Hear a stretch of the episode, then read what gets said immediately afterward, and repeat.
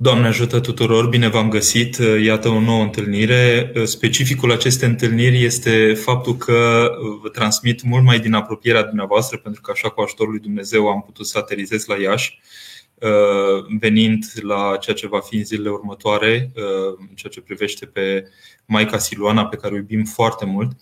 Și în contextul acesta mă bucur cumva că Maica Siluana și deopotrivă Sfânta Parascheva au binevoit și au dat binecuvântare așa să pot să ajung aici și să, pot, să vă pot vorbi mai din preajmă. Ehm, astăzi este practic uh, un moment uh, dedicat înțelegerii și simțirii, să spunem așa, mai din aproape a ceea ce înseamnă pentru noi sfinții. Ați văzut că uh, titlul uh, este unul care ne interpelează în sensul că sfinții printre noi, în general, uh, sfinții vorbim de ei deseori gândindu-le la calendar, mai că până să ajungă în calendare, sfinții au trăit printre noi, trăiesc printre noi și pur și simplu căutarea noastră, a creștinilor care vrem să profităm de viața bisericii, e să nu ignorăm faptul că acești sfinți trăiesc printre noi și că și-au dus viața printre ceilalți oameni, numai care au reușit să devină vârfuri de, de, de viu, uh, pentru că pur și simplu s-au ocupat cu a se ține de Hristos. Uh, și, sigur, titlul continuă, uh, două cuvinte aș spune și despre asta, despre iubirea concretă care spune astăzi, vreau să rămân în casa ta. Nu e puțin lucru ca Dumnezeu să ne adreseze acel, uh, acel cuvânt. Ați văzut cum a văzut pe cineva în pom care nu nădăjduia că ar putea să discute cu el și Mântuitorul îi spune astăzi vreau să uh, astăzi trebuie să rămână în casa ta. Mântuitorul este iubire prin excelență și ar vrea să rămână în casa fiecăruia și avem o interpelare din partea Mântuitorului, din toată dragostea lui, uh, la care răspundem mai puțin bine. Uh, concret, uh, în seara aceasta vă voi vorbi un pic despre Sfânta Parascheva, pentru că se împlinesc niște ani de când este aici în Moldova și de când uh, oferă cu generozitate cât se poate de simțit sprijinul ei pentru cei care sunt în nevoie. Aș îndrăzni să spun că eu însumi am beneficiat de delicatețea Sfintei. Mi s-a întâmplat acum, au trecut ceva ani, da, într-adevăr. Mă gândesc că acum fata mea are vreo 15 ani, avea câțiva anișori, atunci 2-3 anișori Uh, am venit odată, era uh, Sfânta depusă în biserica mai mică, deci nu în catedrala mare, aici la Iași și eu stăteam într-un colț, uh, intrasem pur și simplu acolo, mă rugam, desigur, și eram, vin dintr-o parohie care este sub oblăduirea Sfintei Parascheva, Sfintei Genoveva a Parisului și, Sfânta, și Sfintei Parascheva a Iașilor și nu a Iașilor, a României. Și uh, eram așa cumva într-un colțișor acolo rușinat de faptul că uh, Totuși, viața Sfintei este foarte, foarte discretă, este de discreție incredibilă. Avem foarte puține date despre Sfânta. Și mă gândeam, uite, sunt paroh în parohia Sfinte Parascheva și ce puțin știu despre viața ei. Și stând acolo într-un colțișor, la un moment dat se apropie un părinte de mine, un părinte, părinte un din părinții care gestionau acolo uh, mutarea uh, Raclei și îmi spune, uitați, simt că trebuie neapărat să fac lucrul acesta, să vă dau această mahramă. Era vorba de mahrama care se găsea pe mâinile sfinte. Și eu am avut în momentul respectiv certitudinea că Sfânta urmărea ceea ce se petrece în sufletul meu și că pur și simplu mi-a răspuns cu o mângâiere, cu o generozitate, cu un dar așa absolut neașteptate, tocmai pentru ca să nu mai mă cătrănesc așa într-un colțișor al meu și să mă bucur efectiv de faptul că parohia noastră are o asemenea Uh, sfântă ocrotitoare. Și pur și simplu s-a rezolvat dintr-o dată problema în sufletul meu. Mi-am dat seama, uh, plus că simțisem cumva că este, e prezent, adică măcar din când în când simt că trupul este cald, pur și simplu, și că e prezent acolo. Asta am simțit de mai multe ori. De ce spun lucrurile acestea? Pentru că sfinții sunt printre noi, adică nu avem printre noi urme de sfinți, și sfinții, în clipa când sunt sfinte moaște, sunt efectiv ca prezență printre noi aceia care, desigur, uh, au primit canonizarea bisericii, pentru că mai sunt și alți sfinți nesfințiți încă, care sunt printre noi și care mai devreme sau mai târziu biserica cu siguranță sau uh, cu foarte multă probabilitate că îi va așeza și pe ei în calendar. Pentru mine, uh, Maica Siluana este un om de o exemplaritate, să spunem, a, a credinței uh, într-un viu așa personal care mă face să mă gândesc foarte serios la faptul că pur și simplu asemănarea ei cu, cu Domnul pe care l-a iubit atât este mai mult decât evident. Ori Sfinții sunt oameni care seamănă cu Dumnezeu. Dar acum vorbesc despre Sfânta Parascheva și, din păcate, nu mai am mahrama respectivă pentru că am vrut să fac și un gest de generozitate. Acum niște ani a venit un părinte cu o fetiță care era foarte bolnavă, leucemie sau nu știu, avea un cancer și le-am dat mahrama în spital. Eu mai îndrăzneam așa să pun mahrama pe pieptul fetiței mele când a fost bolnavă, când era mică și atunci când a venit un copil care, bine, nu, nu, nu știam familia respectiv foarte bine, era o familie de preot, dar am îndrăznit să le dau mahrama că am zis să nu fiu egoist și să uh, beneficieze și alți copii. Și Problema este că au pierdut, au rătăcit mahrama, deci de atunci nu mai am, e o mare lipsă pentru noi. Ani de zile am ținut într-un sipet așa în, în casă și păstra parfumul de la mâinile sfinte. Aș fi putut să o recunosc pe Sfânta după parfumul care era uh, uh, pe mahram.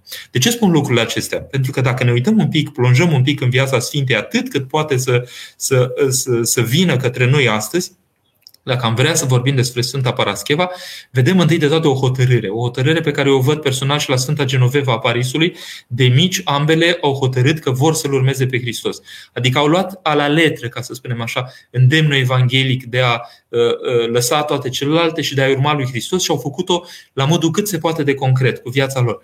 Uh, sigur, întâmpinând, e o similaritate între cele două, întâmpinând dificultăți în propria lor familie. Uh, și Sfânta Parascheva, Sfânta Genoveva vin niște familii credincioase, deci erau niște oameni uh, cu evlavie, numai că evlavia lor mergea, să spunem așa, ca desfășurare mai puțin decât măsurile pe care aceste copile le-au avut. Sfânta uh, Parascheva, în clipa când a început să dăruiască hainele de pe ei, de pe ea, s-a terminat cu îngăduința părinților. Au considerat că exagerează și că undeva a ieșit din cadrul legal, să spunem așa, familiar. Uh, Sfânta Genoveva, de exemplu, insista să meargă la biserică și mama ei a pălmuit-o și atunci a orbit brusc și uh, până când nu s-a rugat pentru ea Sfânta Genoveva peste un an și ceva și a pus apă de la fântâna pe care o aducea ea, nu s-a întâmplat minunea să-i revină vederea.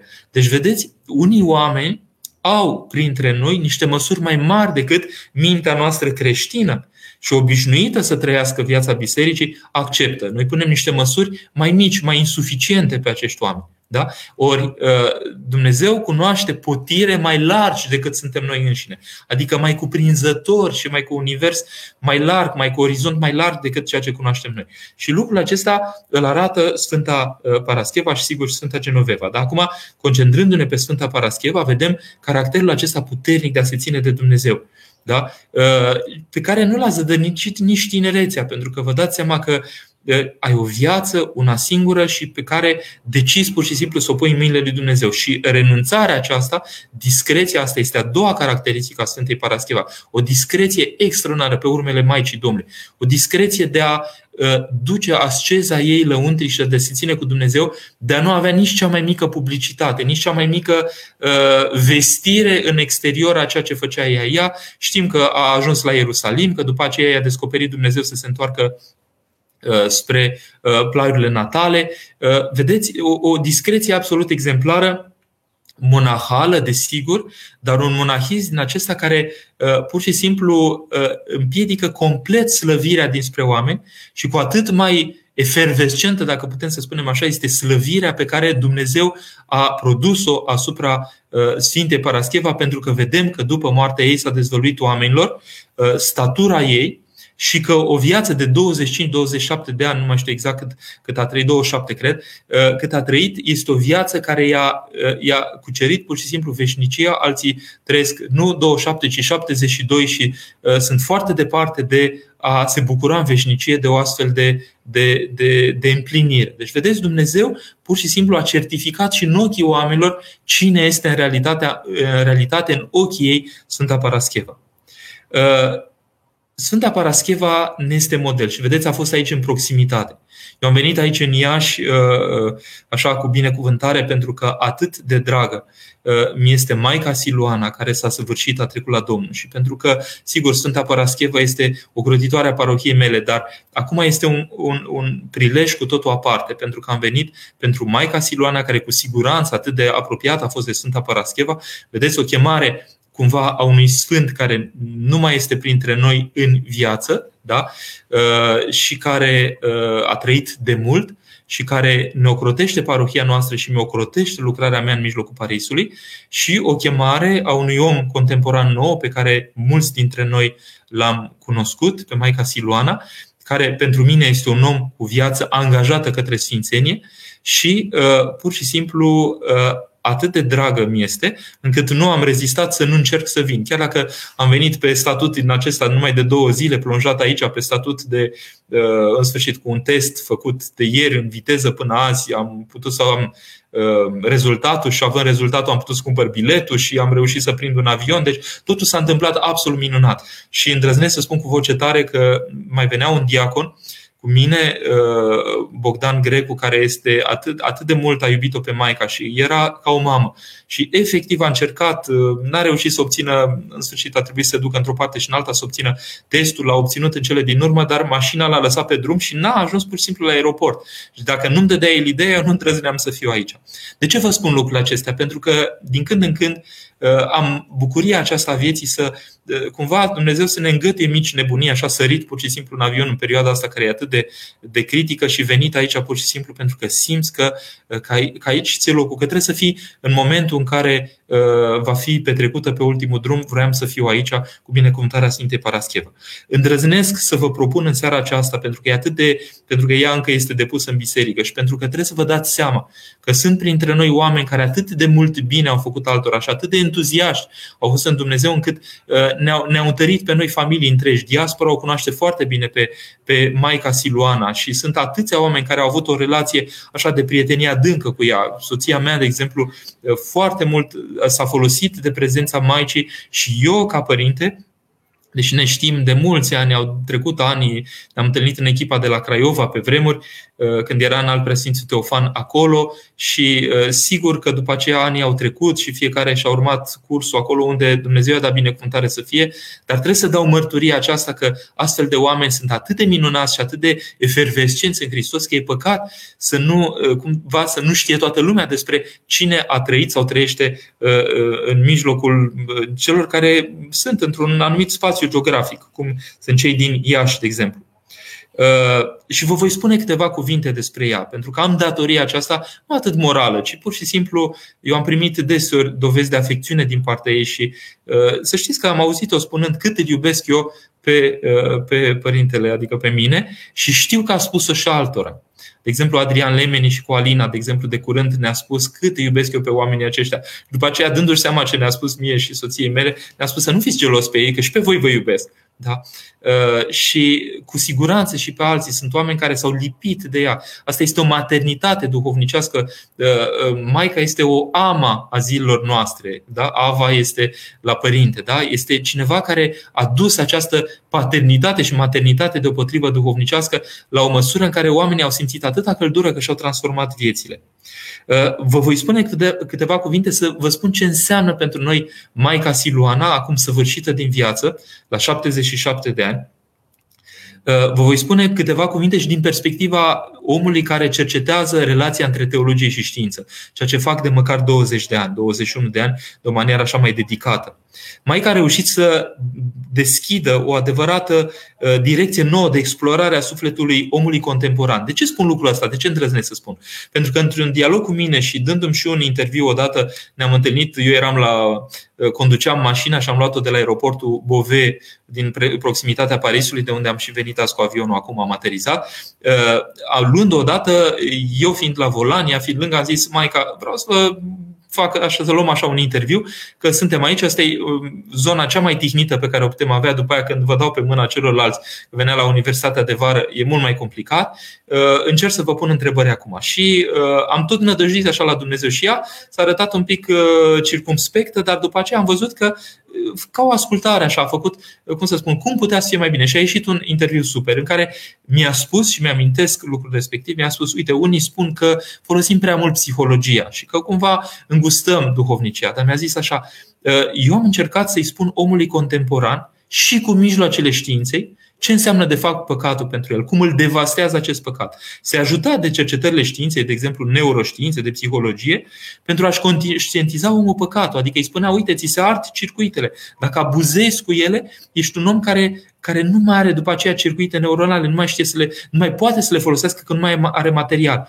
Doi, gândește-te să treci în veșnicie cu dorințe care nu se mai termină niciodată, dar nu mai ai mijloacele prin care să le satisfaci. Gândește-te ce ea îți provoce asupra ta și multe alte lucruri. Și aș îndrăzni să spun că ea nu survola de sus lucrurile acestea, ci era așa ca o dronă din aceasta care e trimisă și care are o imagine foarte precisă asupra reliefului, reliefului omenesc, sufletului omenesc, de fapt, și uh, îi spunea omului pentru înțelesul lui că omul mi-a spus Maica, dacă îi spun de păcat, spune, mai, mai nu mă interesează Maica lucrul acesta, eu trec dincolo și după aia mai vedem ce se mai întâmplă. Dar când îi spunea, vezi că ți arzi circuitele, vezi că nu mai, nu mai poți să te folosești așa cum trebuie, vezi că te, te, uh, pur și simplu ești, te pui într-o situație că nu mai folosi, poți folosi propriul corp. Uh, modul în care ești tu se, um, se alterează și uh, după aceea ești un om incomplet, ești un om care nu mai e capabil până la urmă să, să, să se folosească așa cum trebuie. Da? La lucrurile astea oamenii erau mult mai uh, permeabili și puteau să le primească. Și Maica după aceea, pornind pe linia aceasta filocaliei, dar folosindu-se de știință, începea să le spună lucruri pe care, dacă le spunea ea din filocalie, nu primeau nimic, că spuneau ce e aia filocalia, dar în clipa când Uh, le spunea concret, uite, științific vorbind, tu îți faci asta asupra ta, atunci era, își dădeau seama de propria lor, de autoagresiunea lor, uh, uh, care, care era în curs de cel mai multe ori.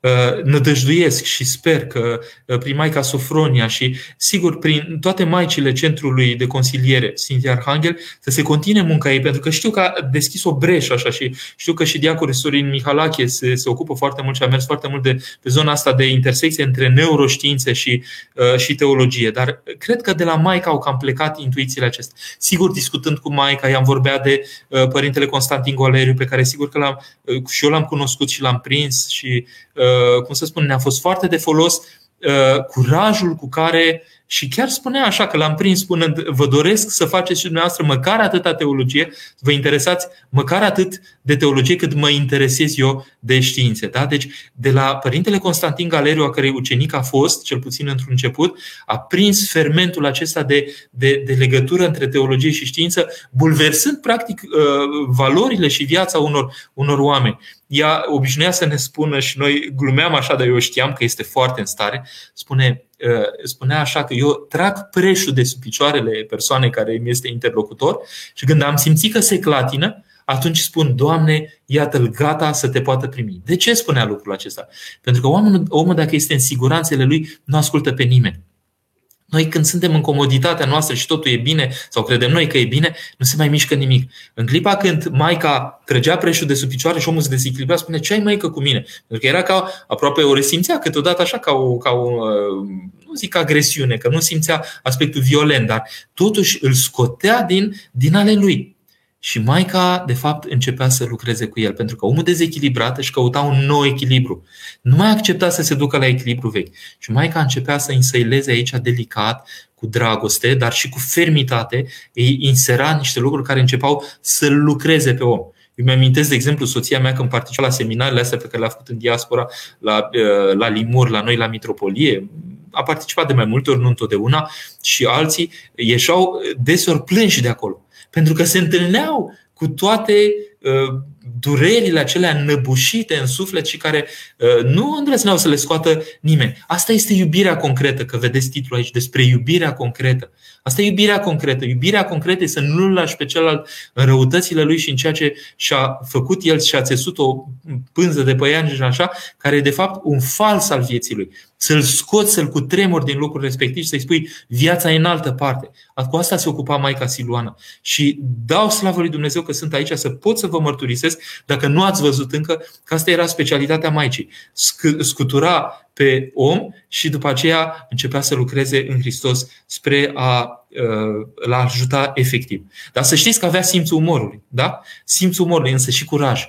Adică glumea, glumea cu tine, dar în clipa nu, nu făcea rabat la calitate. Adică nu începea să facă compromis când omul vrea lasă, dar poate pune strecurăm și așa. Nu strecurăm nimica. Absolut nimica. Totul era foarte serios. Trebuie angajament ca să ieși la lumină. Nu merge că uh, lasă că mai o ducem așa în uh, mâlul nostru. Da? După aceea, altă idee foarte importantă. Aveau cunoaștere a femininului și masculinului absolut impresionante. Dădea sfaturi foarte precise și deci cu impact. Uh, am, am surprins-o pur și simplu, dădea amănunte, pur și simplu, de exemplu, familii care se destrămau sau care nu prea se primeau unul pe altul sau... și îl învăța pur și simplu pe bărbatul acela, măi, tu te știi, uite, soția ta nu prea te bagă în seamă, într-adevăr, dar tu te lângă ea și ia pur și simplu degețelul ei și joacă un pic cu degețelul ei așa, mângă eu. Arată-i afecțiune, arată-i tandrețe, arată-i delicatețe. Nu îi spune lucruri mari, nu trebuie să faci lucruri. Arată-i că ești prezent. Se va muia toată. Înțelegeți?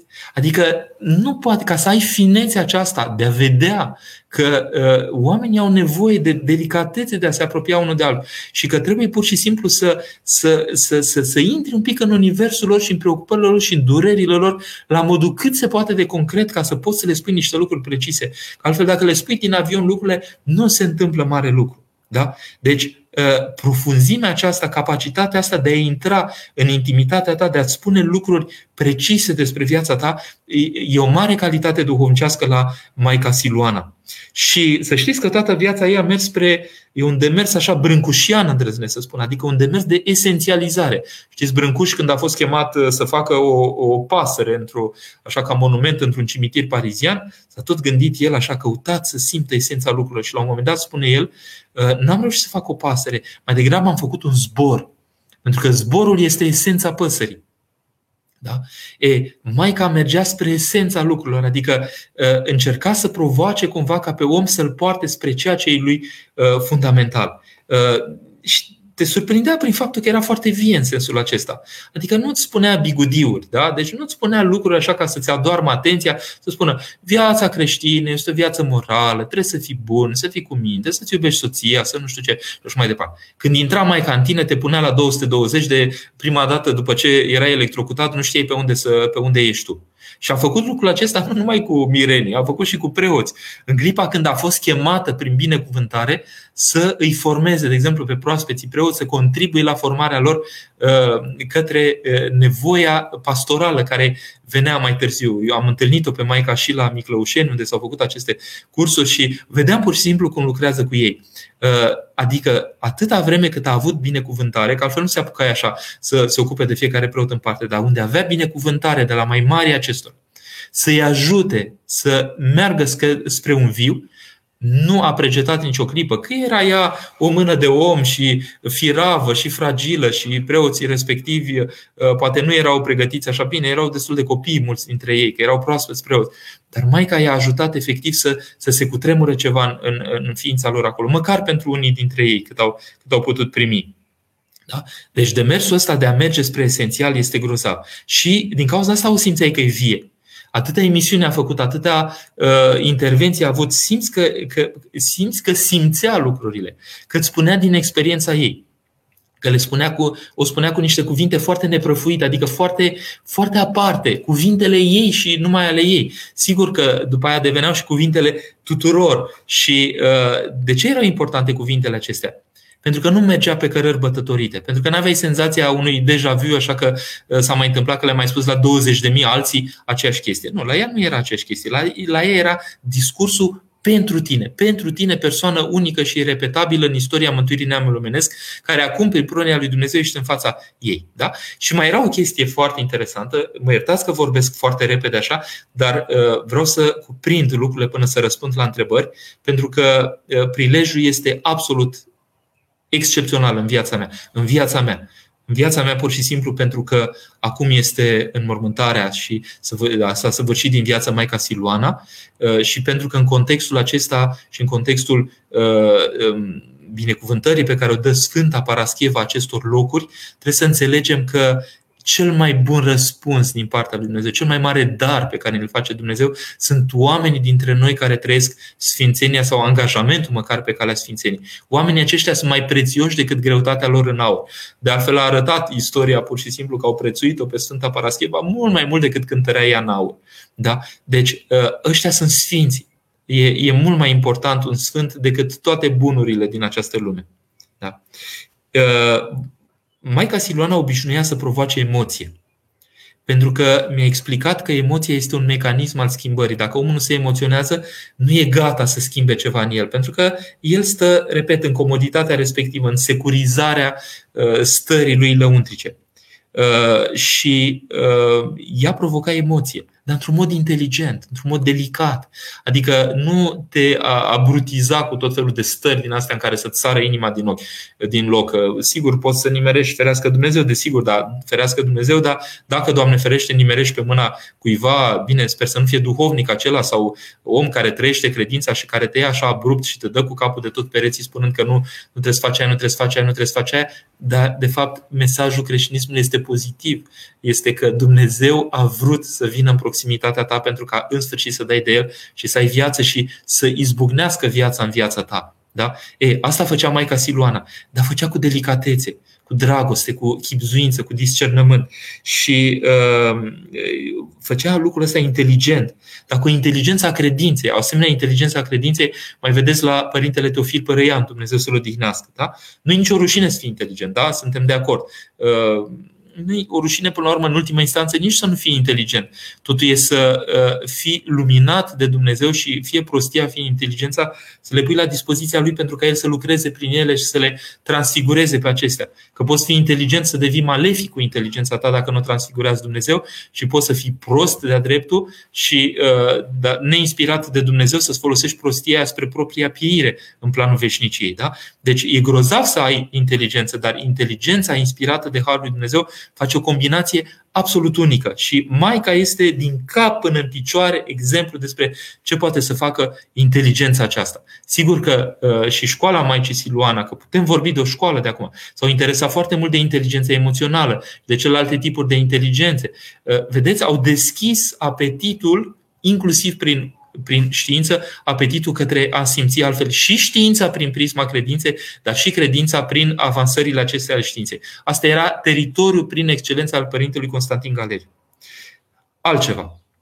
Maica om al mângâierii, om al bucuriei. Păi normal că un om duhovnicesc, da? Nu spune Mântuitorul că vă voi trimite alt mângâietor. Mântuitorul fiind primul mângâietor, da? Al doilea mângâietor, Duhul Sfânt. Omul duhovnicesc este un om al Duhului, deci un om al mângâietorului, deci un om al mângâierii. Este o evidență că Maica era un om al mângâierii pentru noi vă spun, venea la centru uh, Santa Croix la noi ca să, facă, la, să intervină la Universitatea de Var și auzea atâtea probleme brusc, am văzut-o trăind lucrurile acestea, atâtea lucruri încifrate și grele și așa mai departe, am văzut-o brusc, de exemplu, că umflată, umflată, pur și simplu, afectată fizic de câte lucruri îngurgitase într-un interval de câteva ore de când plonjase acolo și încerca să ajute pe toată lumea. Adică asta e o luptă corp la corp cu, cu, cu blocajele oamenilor, cu energii negative, cu tot felul de, de lucruri dure de purtat. Da? Deci Maica era o curajoasă, deși câteodată o anihilau lucrurile acestea. Știu cât, cât putea să sufere. Da? Însă, ă, vedeți, ă, stătea cu tine. Da? Și era ca într-un pelerinaj, adică în care oamenii sunt angajați în drumul către Dumnezeu, dar unii cu viteză mică, așa de melc, mai ca țopăia așa și din când în când îl ajuta pe om și îi dădea prilej pentru a putea să, să țină tare pe picioare. Uh, deci un fel de solidaritate a drumului angajării în Hristos ca un pelerinaj, până la urmă, că te mai și odihnești în pelerinaj, te mai și ajută cineva, îți mai dă o înghițitură de apă, te mai, în sfârșit, îți mai cauți forțele. Uh, deci, cred că Maica a excelat în proximitatea asta umană. Sigur, dacă a simțit proximitatea cu Dumnezeu, nu a putut decât să transpară către ceilalți propria proximitate pe care o simțea în lăuntrul ei. Da? Uh, dar uh, a făcut-o teribil de bine, adică a vorbit cu oameni de categorii foarte diferite. Eu, de exemplu, ca om care are o minimă, să spunem așa, codificare intelectuală, mă răsfățam cu ea. Dar mă răsfățam cu ea nu numai prin noțiunile pe care mi le spunea, deși ea își recunoștea uh, anumite limite, spunea, uite, în domeniul ăsta e foarte bun părintele cu tare. El, de exemplu, a dezvoltat mult mai mult lucrurile. Dar ea avea o vivacitate de a le traduce în limbajul ei, de a le, de a le purta către noi. Da? Și asta este cum să spun eu, vocație întreagă a, a te investi în ceilalți, a, a, a ști să fii prezent lângă ceilalți, lângă oameni de toate categoriile. Vedea, vedeai cum îi ia mâna cuiva, cum îi vorbește un pic, cum se uită în ochii lui. Sau, de exemplu, la Santa Croix am văzut odată că pe un preot l-a luat v-am supărat cu ceva, că vă uitați foarte, foarte dur la mine. Spune el, nu, așa mă uit eu de obicei. Spune, iertați-mă, eu v-am spus că am drăznit să vă spun asta, dar semnați cu tata, că tata se uita foarte sever la mine și dintr-o dată mi-a re, așa, resuscitat așa imaginea lui și am avut așa o strângere. Și el a început să se scuze și i-a picat fisa că maica circul ăsta pe care îl făcea, îl făcea ca să se trezească el și să, să-și pună problema despre care este seninătatea lui de preot în, în raport cu ceilalți. Mai, m-ar fi prins și pe mine Maica la fel, că deseori am câte o privire așa cruntă. Nu cam ceva cu oamenii, dar câteodată sau deseori în ultima vreme sunt încordat cu tot felul de lucruri și m-ar fi văzut tot așa. Tatăl meu s-a portat minunat cu mine, n-aș fi putut să-i spun nimic. Uh, deci, Maica, uh, altă idee este că îți dădea chef efectiv să fii cu Dumnezeu. Adică, vedeți, vocația noastră a împlinirii umanului este pur și simplu să ne punem în relație cu cel care are instrumentele necesare ca noi să putem să folosim umanul din noi. Și uh, Dumnezeu pur și simplu uh, vrea să, să, să, să, să fim vii, numai că noi, uh, noi trebuie să, să căpătăm chef. E, și când vezi oameni angajați așa, uh, un foc de artificiu, o gerbă din aceasta de șampanie, cum era Maica Siloana cu Dumnezeu, deși, vă dați seama, vedeam fragilitatea, vedeam suferința, sigur că îți vine și ție. Maica mea, o, dovad, o, o manieră extraordinară de a interpela om, pe om, i-a arătat fragilitatea ei. Uh, oamenii în general arată puterea lor, arată realizările lor. Eu am deseori tendința să spun am făcut aia, am făcut aia, am făcut aia. Uitați acum și tot prezint pe Maica, pe Sfânta Parascheva, tot uh, îmi scapă despre mine că am făcut cu tare, că am făcut cu tare. Nu. Oamenii cei mai odihnitori nu sunt oameni care spun am făcut eu cu tare, ci oameni care te întreabă cum ești tu în acest moment. Ce faci? Cum te pot sluji eu pe tine? Din drag, pur și simplu, pentru că uh, sunt cu tine acum. E, era foarte originală Maica. Ea le arăta fragilitatea ei și oamenii începeau să adere, la, să, să, să le fie drag să se apropie de ea. Și atunci când se întâmpla lucrul acesta, Maica începea să construiască cu ei și să-i ajute să-și dea seama că și ei sunt fragili Că și ei sunt în aceeași situație, numai că ei sunt un pic mai lași. Pentru că nu și-au acceptat această fragilitate și nu au mers în întâmpinarea lor și nu s-au apucat să o vindece. Și oamenii căpătau chef să se lupte cu, cu ceea ce uh, îi purta pe ei și unde le era lor dificil. Da? Deci o mare originalitate. Fragilă, dar puternică. Odihnea, odihnea pe celălalt pentru că ea se străduia. Era, era ca un arc, ca un resort. Bun, fragilitate, dar eu mă lupt cu chestia respectivă. Da? Uh, deci, pur și simplu, ea îi odihnea pe oameni pentru că ea însă și era o odihnă în urma trudei de a se odihni sufletul ei în Dumnezeu. Da? Personalitatea ei era uimitoare, era envahissant, cum am spune uh, la francez. Da? Uh, bine, profesoară de filozofie la inițial, discuții cu cei de la securitate, măcar din când în când. Da? Deci angajament într-o viață în, în care la vremea respectivă era foarte greu să, să, să poți să faci pasul ăsta, dar ea nu se simțise. Eu am întâlnit astfel de oameni și Părintele Teofil Brașoveanu, Dumnezeu să o odihnească, oameni care, care, cum să spun, nu se simțiseau când s-au hotărât să țină de Dumnezeu sau ținut de Dumnezeu cu orice preț. Da? Uh, și, uh, vedeți, uh, nu puteai să fii cumva să rămâi tu însuți acela de până acum în clipa când te, întâlnea, te întâlneai cu ea. Era o personalitate nu care te strivea, dar care te interpela, care te înțepa, care te înghiontea, care te spunea, domne, trebuie să faci ceva cu tine. Uh, nu că trebuie, că spunea ea trebuie. Tu simțeai, te simțeai rușinat cumva. Măi, maica asta ce, ce te ispravă, e o mână de om și uite cum face și eu dorm în papuci, pur și simplu. Da? Și atunci uh, devenea ceva imperativ în tine. Întâlnirea cu ea declanșa imperativele tale. Da? altceva. Întotdeauna am simțit cu ea că pot să vorbesc orice. Orice, fără rușine, fără teamă, orice. E ca la duhovnic. De fapt, așa ar trebui să-l ai pe duhovnic, să poți atinge orice, să nu-ți fie rușine de nimic. Toată dezgolirea ta, toată, absolut nicio problemă. Plus că mi-a spus niște propoziții câteodată care mi-arăta nu numai că îmi depășea până unde ar fi mers rușinea mea, dar îmi dădea și soluții uh, cu cuvinte care erau atât de plastice încât câteodată mă lăsa cu gura căscată despre cum îndrăznește să vorbească despre lucrurile respective. De exemplu, cu, cu tinerii vorbea într-un mod extraordinar, adolescenții care erau foarte tentați așa de anumite apropieri trupești și așa mai departe. Și ea spunea, uite care e problema. Să știi că în întâlnirile astea trupești, să știi că se naște viața. Să știi foarte limpede. Pentru asta sunt. Ele sunt foarte plăcute, dar pentru că Dumnezeu a lăsat plăcerea asta, pentru ca oamenii să apropie unul de altul și să zămizlească viața. Vrei să ai copii? Și adolescentul poate retrage. Nu, nu, nu, nu, nu vreau să am copii acum. atunci trebuie să mai aștepți un pic. Trebuie să înțelegi un pic că asta e pentru o altă vârstă. Vedeți, frachețea asta de a discuta cu orice vârstă, eu nu am personal, adică e un mijloc pastoral absolut extraordinar. Da? Din cauza aceasta, uh, proximitatea aceasta o făcea pur și simplu să fie o ama, îndrăznesc să spun, adică o calitate de deschidere pe care o au părinții, duhovnicii sau soții între ei, că soții își pot vorbi așa, au, nu au, uh, cum să spun, e pe cor deschis acolo. Deci eu o consider un luminător pur și simplu al poporului român. Da? Mă bucur că era și foarte cunoscută și oamenii reacționau așa, mii de oameni care se conectau în clipa când ea intervenea. Săraca, n-a mai putut să intervină așa cum ar fi vrut și cât ar fi ajutat pe unii și pe alții. Da? Un om absolut viu. Iar viața ei, și cu asta merg un pic spre finalizarea vieții ei, este un adevărat spectacol al manifestării demnității omenești. Întâi de toate ca purtarea bolii a scris cuiva, a spus așa în, în privat că, deși avea cancerul ăsta pe care îl ducea de atâta vreme, uh, nu a luat nimic ca să-și ostoiască durerile. Nu știu dacă e adevărat sau nu, poate că nu a luat atât de mult sau poate că nu a luat deloc, nu știu, dar pot să fie niște dureri absolut atroce. Deci cineva care s-a gândit măcar să lupte cu durerile acestea și să nu ia ceva care să-l calmeze este cineva de o, de o statură în fața mea absolut uh, izbitoare, pur și simplu.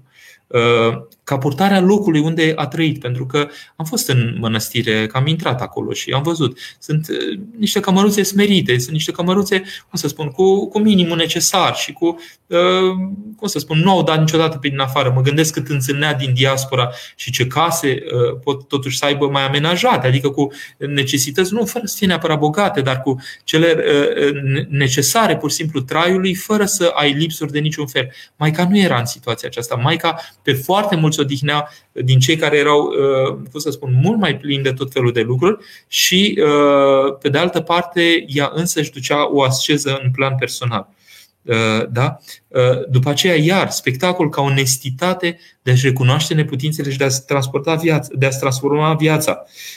Pentru că, de fapt, ea îți introducea pretextul în viața ta de a te schimba. Nu te lăsa, adică ți era prietenă cu adevărat, nu te lăsa să, să, să, să te pierzi, să, să rămâi neschimbat. Uh, o altă calitate ei este faptul că face parte din categoria celor care nu s-au jucat cu viața ei, cu viața lor, cu viața ei, da? Uh, în care a reușit să facă o artă pur și simplu din a trăi artă din a câștiga cerul din împrejurările concrete ale vieții. El, ea spunea, câștigă cerul prin împrejurările astea concrete ale vieții. Mergând un pic pe urmele uh, părintelui Dumitru Stăniloae, împrejurările concrete ale vieții, ea spunea lu- cu lucru mărunt. Da? Adică ceea ce ți se pare că este nesemnificativ pentru viața veșnică, pentru că tu vrei să faci și chestii la scara, sigur, mai Siluana, să vorbești cu mulțimi de oameni, cu nu știu ce. Dar lucrul acesta nu, nu se poate, da? Nu se poate așa dacă nu ești în măruntul, în, în măruntul existenței tale, în secunda existenței tale, dacă nu ești pur și simplu uh, vii, uh, prezent pur și simplu cu ceea ce uh, vrea Dumnezeu la tine, adică să fii pe fază cu ceea ce, ce vrea Dumnezeu. Da? Uh, închei, uh, aș zice că a fost un om al nuanțelor, prin excelență. Un om al sensibilității Uh, un, ce înseamnă sensibilitatea asta? Că nu te strâmtura cu, nimic, cu, cu nimic. Nu spunea un imperativ în sensul că de acum trebuie să, că m-am încorsetat cu ceva. Am avut șansa să mă întâlnesc cu maica, mi-a spus chestia aia și gata, de acum fac. Nu, ea era delicată, pur și simplu. Era, uh, se insinua așa cu delicatețe, simțeai că o iubești, simțeai că spune lucruri bune și atunci începeai să le primești. Da? Uh, este exact freamătul viu opus omului care a ieșuat prin viața lui. Pentru că să recunoaștem, sunt mulți, sunt mulți care eșuează, uh, fie parțial, fie total, adică se trezesc cu tot felul de adicții, cu tot felul de lucruri și nu mai pot să iasă și duc viața până când s-a terminat și când s-au distrus uh, uh, în final și așa mai departe.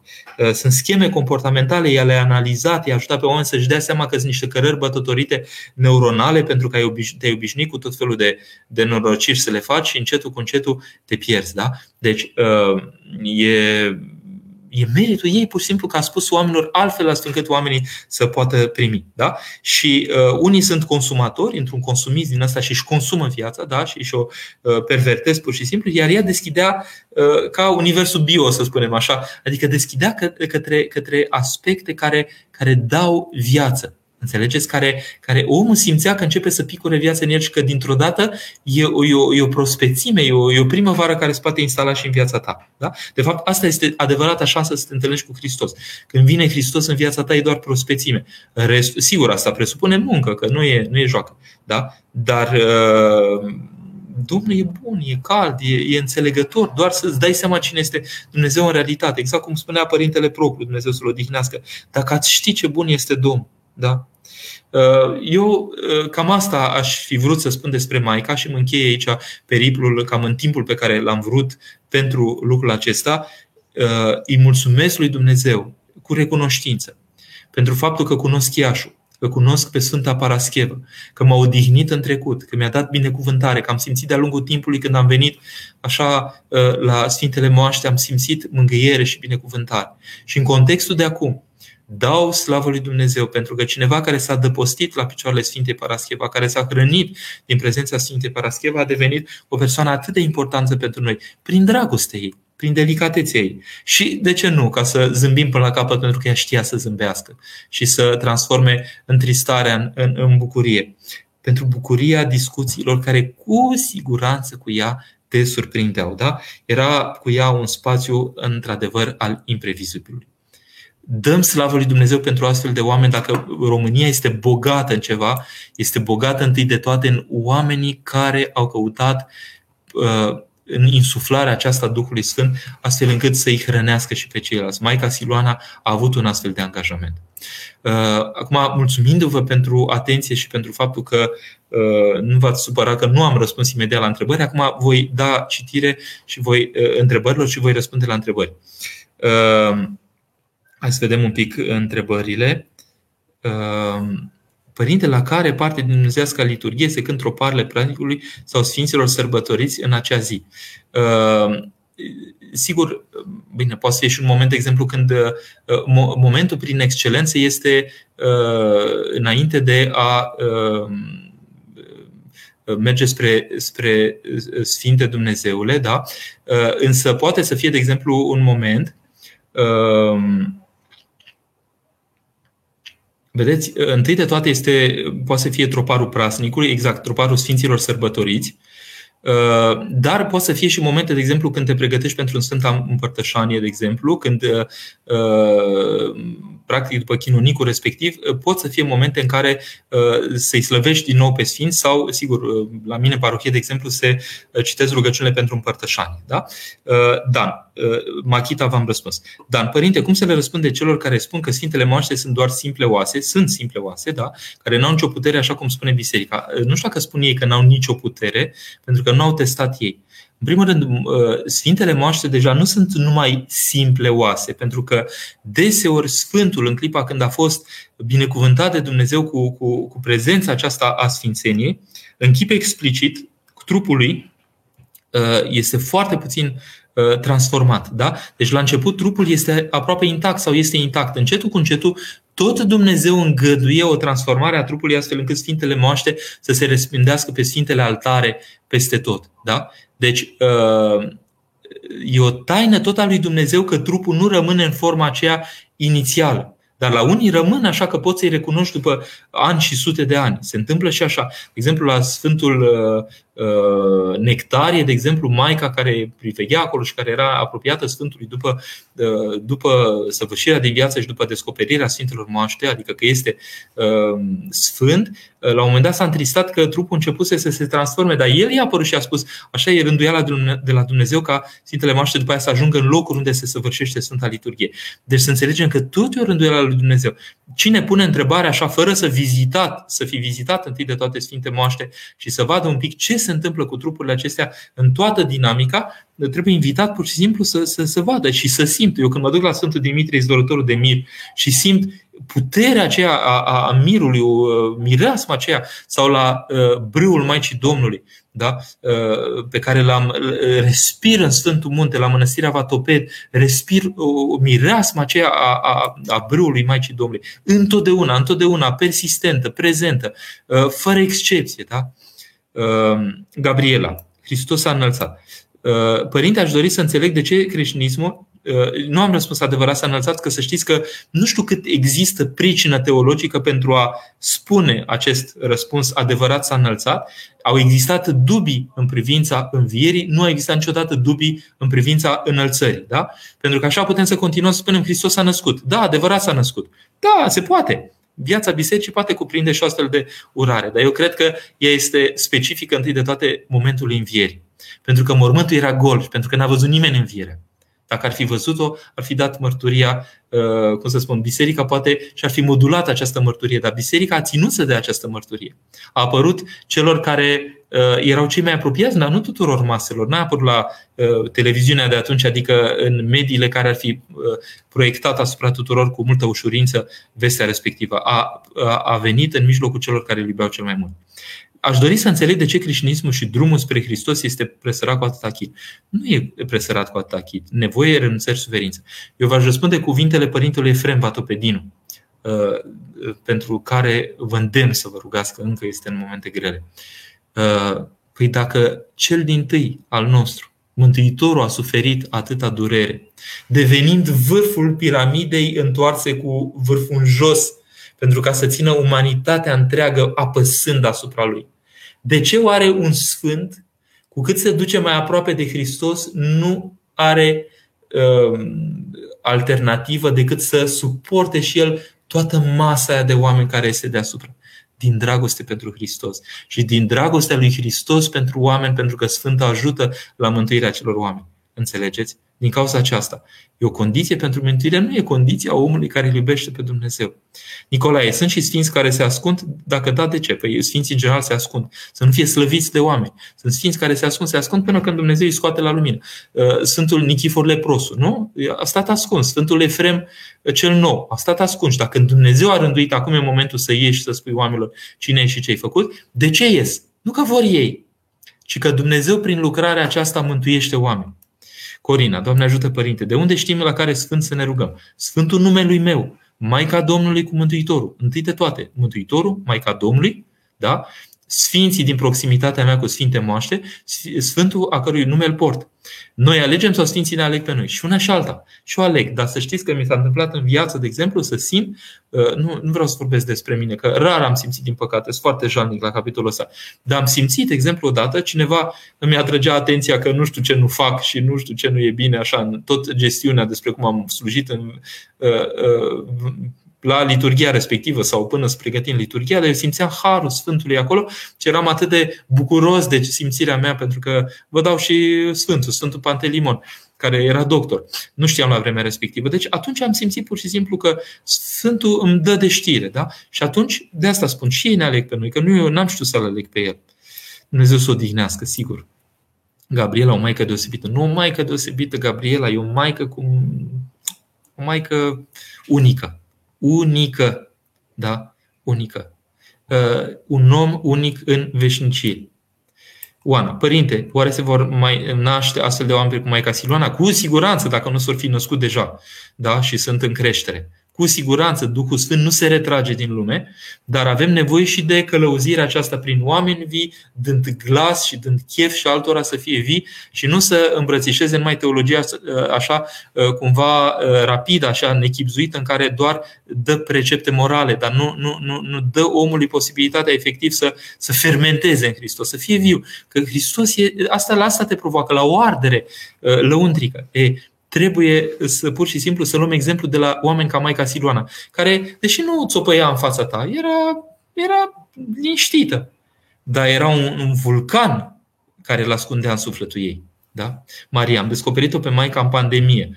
Wow, foarte târziu, dar bucurați-vă și acum. M-a luminat, am înțeles ce înseamnă pronia Domnului. Am căutat și am ascultat toate conferințele. Mult folos am avut. În continuare mergeți. Rugați-vă pentru ea. Maica, Uh, dacă Domnul ți-a dat atâta binecuvântare, v-a dat atâta binecuvântare Maica Siluana, uh, spuneți un Doamne milește și pentru mine în veșnicie. Da? În felul ăsta. Justin. Părinte, ce înseamnă să trăiești Sfânta Liturghie înainte de a ajunge la biserică participând la Sfânta Liturghie? Justin, e simplu. Mă scol dimineața, da? Uh, mă duc la toaletă, mă spăl pe dinți, dar trebuie să am grijă să nu înghit apă, da? dacă mă împărtășesc în ziua respectivă, uh, mă mișc și așa mai departe. Momentele astea când mă mișc, când mă pregătesc, când mă duc spre mașină, dacă cumva merg cu mașină, când mă îmbrac și așa mai departe, oare pot să spun rugăciune? Oare pot deja să tind către Dumnezeu? Eu aș asemăna pregătirea aceasta ca o decolare a unui avion, că tocmai am venit cu avionul. Da? Ai decolat, ai decolat și când ai ajuns în biserică deja ai chef de rugăciune, deja ești cumva pregătit să te ia liturgia și să te, te ia așa direct pe sus, să te poarte. Sigur, ar trebui cu utrenia să începi, dar uh, cumva deja pregătirea dinainte de utrenie, adică de când pur și simplu de acasă, tu deja te pui în disponibilitate. Era părintele uh, Miron Mihailescu, care sper să scot o carte și sper și uh, să ne vedem și cu doxologia să apară cumva și în România, nu știu dacă la doxologia sau în altă parte, uh, dar uh, sper pur și simplu să fie și pentru publicul român, pentru că am registrările lui de taină cu niște, așa, cu ucenici. Pur și simplu el începea, avea o pomence care oamenii le-au dat odată în timpul existenței lor așa și el pur și simplu a început să le pomenească și le pomenea de 20 de ani, de 30, nu știu cât. Oameni care și uitaseră poate că i-au dat pomenic. Unul a alergat după tren și a spus, părinte, cu tare. Și el a notat numele respectiv și i-a pomenit toată viața. Și uh, scotea pomencile acelea, spunea că le scotea că unele erau aproape hărțuite, așa nu mai erau cum trebuie. Și începea să le citească înainte de liturghie, înainte de a pleca la biserică dimineață, duminică dimineață. Și spune că pe măsură ce avansa în pomenice, începea să se instaleze o bucurie în el. Și la sfârșitul uh, pomenirii, starea lui lăuntrică era cu totul diferită decât starea cu care începuse Uh, acea pomenire și se ducea, vedeți, foarte atipic, că în mod normal pomencile alea ar trebui citite cu epitrahilul de gât, măcar pentru liturgie, la liturgie sau în pregătirea liturgiei după proscomidie. Dar el avea intimitatea asta cu Dumnezeu și avea încredințarea aceasta că Dumnezeu primise rugăciunea lui.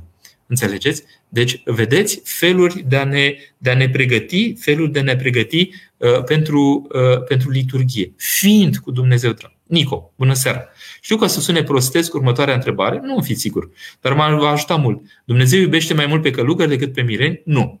Cum să fii la fel ca ei, chiar dacă nu ai voturile lor? Nu. Este o cale. Este, sigur, calea asta e ca și cum aveți un munte și ea este mai abruptă. Adică ei au mai pieptiși și fiind mai pieptiși au șanse ca în X timp, același X timp pe care tu l-ai parcurs cu mult mai mult, ți-a luat mult mai mult timp, la ei pur și simplu pieptișul acesta a fost parcurs, că sunt mai inimoși așa și urcă mai repede către Dumnezeu. Da? Dar și căderile pot să fie mai mari. Trebuie un angajament, e un angajament specific. Da? Deci nu invidiați pe ei ci încercați să fiți un pic călugăr în propria dumneavoastră casă și familie și un pic călugăr în sensul de a avea determinarea asta, de a mă ține de rugăciune, de a posti un pic, de a, de a, de a face lucrurile care sunt plăcute lui Dumnezeu și care mi-l deschid pe Dumnezeu. Da? Magdalena, Dumnezeu să o odihnească cu dreții Maica Siloana. Am urmărit mult din conferințe, am citit și din cărți, uh, m-am folosit mult de modalitățile dânsei de abordare a credinței. Și eu, de nu mai pot, să știți, a rezolvării probleme duhovnicești o replică care v-a mobilizat. Eu vă vorbesc despre bucuria credinței, a rugăciunii, dar nu pot să trăiesc în locul vostru. Eu pot doar să, fac, să vă fac poftă. Deci încercați, lucrați. Exact, asta este ea. Vă fac poftă. Exact, asta este. Bine, am epuizat întrebările. Dacă nu mai sunt întrebări, o să uh, ne oprim aici. Uh, vă mulțumesc nespus pentru prilejuirea aceasta, pentru că, vă spun așa, este încredințarea mea așa în intimitatea, uh, bucătăria, să spunem, acestei intervenții a mea, uh, era gândit să o transmit din Paris, ca de obicei. Și azi dimineață, făcut repede în grabă testul COVID aseară la ora aproape 5, Uh, nu știam cât răspunsul putea să fie în 24 de ore sau în 48 de ore. Uh, a venit testul azi dimineață după ce am venit de la Sfânta Liturghie. Noi am slujit la 7 dimineața, la 9 și un pic aveam testul. M-am uitat dacă mai sunt bilete de avion, culmea că erau, și am prins bilet și am apucat cu și acolo cu peripeții, am apucat să ajung la avion și iată sunt în Iași acum pentru că mă bucur să fiu alături de, de Maica aici. Vă spun pentru că merită Maica Uh, mărturia aceasta pentru că cu mine îi port și pe cei parohiei mele și pe cei din mitropolia noastră din regiunea pariziană, pe cei atât de mulți care nu pot să fie aici, dar care prin prezența mea cinstesc și dau mărturie despre cine este Maica cu adevărat pentru ei. Este o persoană cu totul și cu totul deosebită și importantă. Uh, câte dintre, care este diferența dintre metoc și schid? Pe metocul ține de o mănăstire, da? e un avampost, să spunem așa, al mănăstirii într-o câtva și servește mănăstirea mănăstirea, slujește mănăstirea. Schitul este, sigur, și schitul depinde de o mănăstire, că nu poate să fie de capul lui, dar metocul poate să fie, de exemplu, și în oraș, de exemplu, poate să fie într-un loc, poate să în Sfântul Munte, de exemplu, metoc pe malul mării, pentru că primesc produse acolo și după aceea se transferă la mănăstire pentru materiale de construcție sau nu știu ce. Nu sunt un specialist în asta, dar schitul e altceva, e altă formă de organizare, adică e o mănăstire mică. Da? Sigur că poate să țină de o mănăstire, că ar fi idealul. Dar schitul este un fel de mănăstire mai mică, adică cu o viață un pic mai aspră. Adică după ce ai dus ascultarea în mănăstirea mare, după aia poți să, de exemplu, să sporești un pic, să duci într-un schit, adică cu monah mai puțin, ai mai mult timp de, de, așa, de abordare uh, în intimitatea ta personală și după aia etapa următoare ieșirea în pustie. Da? Atât cât au știut și alții să-mi explice sau cât am priceput eu din ce mi-au explicat ei. Da? Vă spun și eu așa simplu.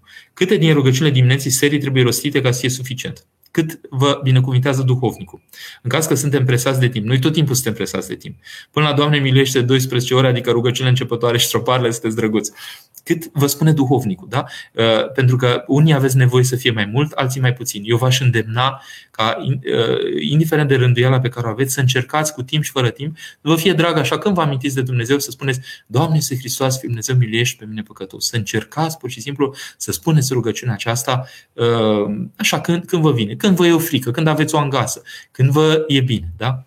Bine. Dumnezeu să ne binecuvinteze și să ne dea putere să, să fim vii. Uh, vă dau pur și simplu această mărturie că e, e, e pasionant pur și simplu să vezi viața acestor sfinți, uh, o sfântă atât de retrasă, atât de puțin mediatizată, Sfânta Parascheva, ce minune cum este prezentă în mijlocul oamenilor și câtă înrăurire duhovnicească produce după plecarea ei din această viață. O sfântă, o copilă, practic, o, o, o, o tânără, dar o tânără cu o bărbăție și cu o seriozitate a angajamentului, care, vedeți, uh, pur și simplu a primit recompensarea asta din partea lui Dumnezeu, care bulversează viețile a celor mai mulți oameni în România, pentru că e cea mai cunoscută și cea mai iubită din România.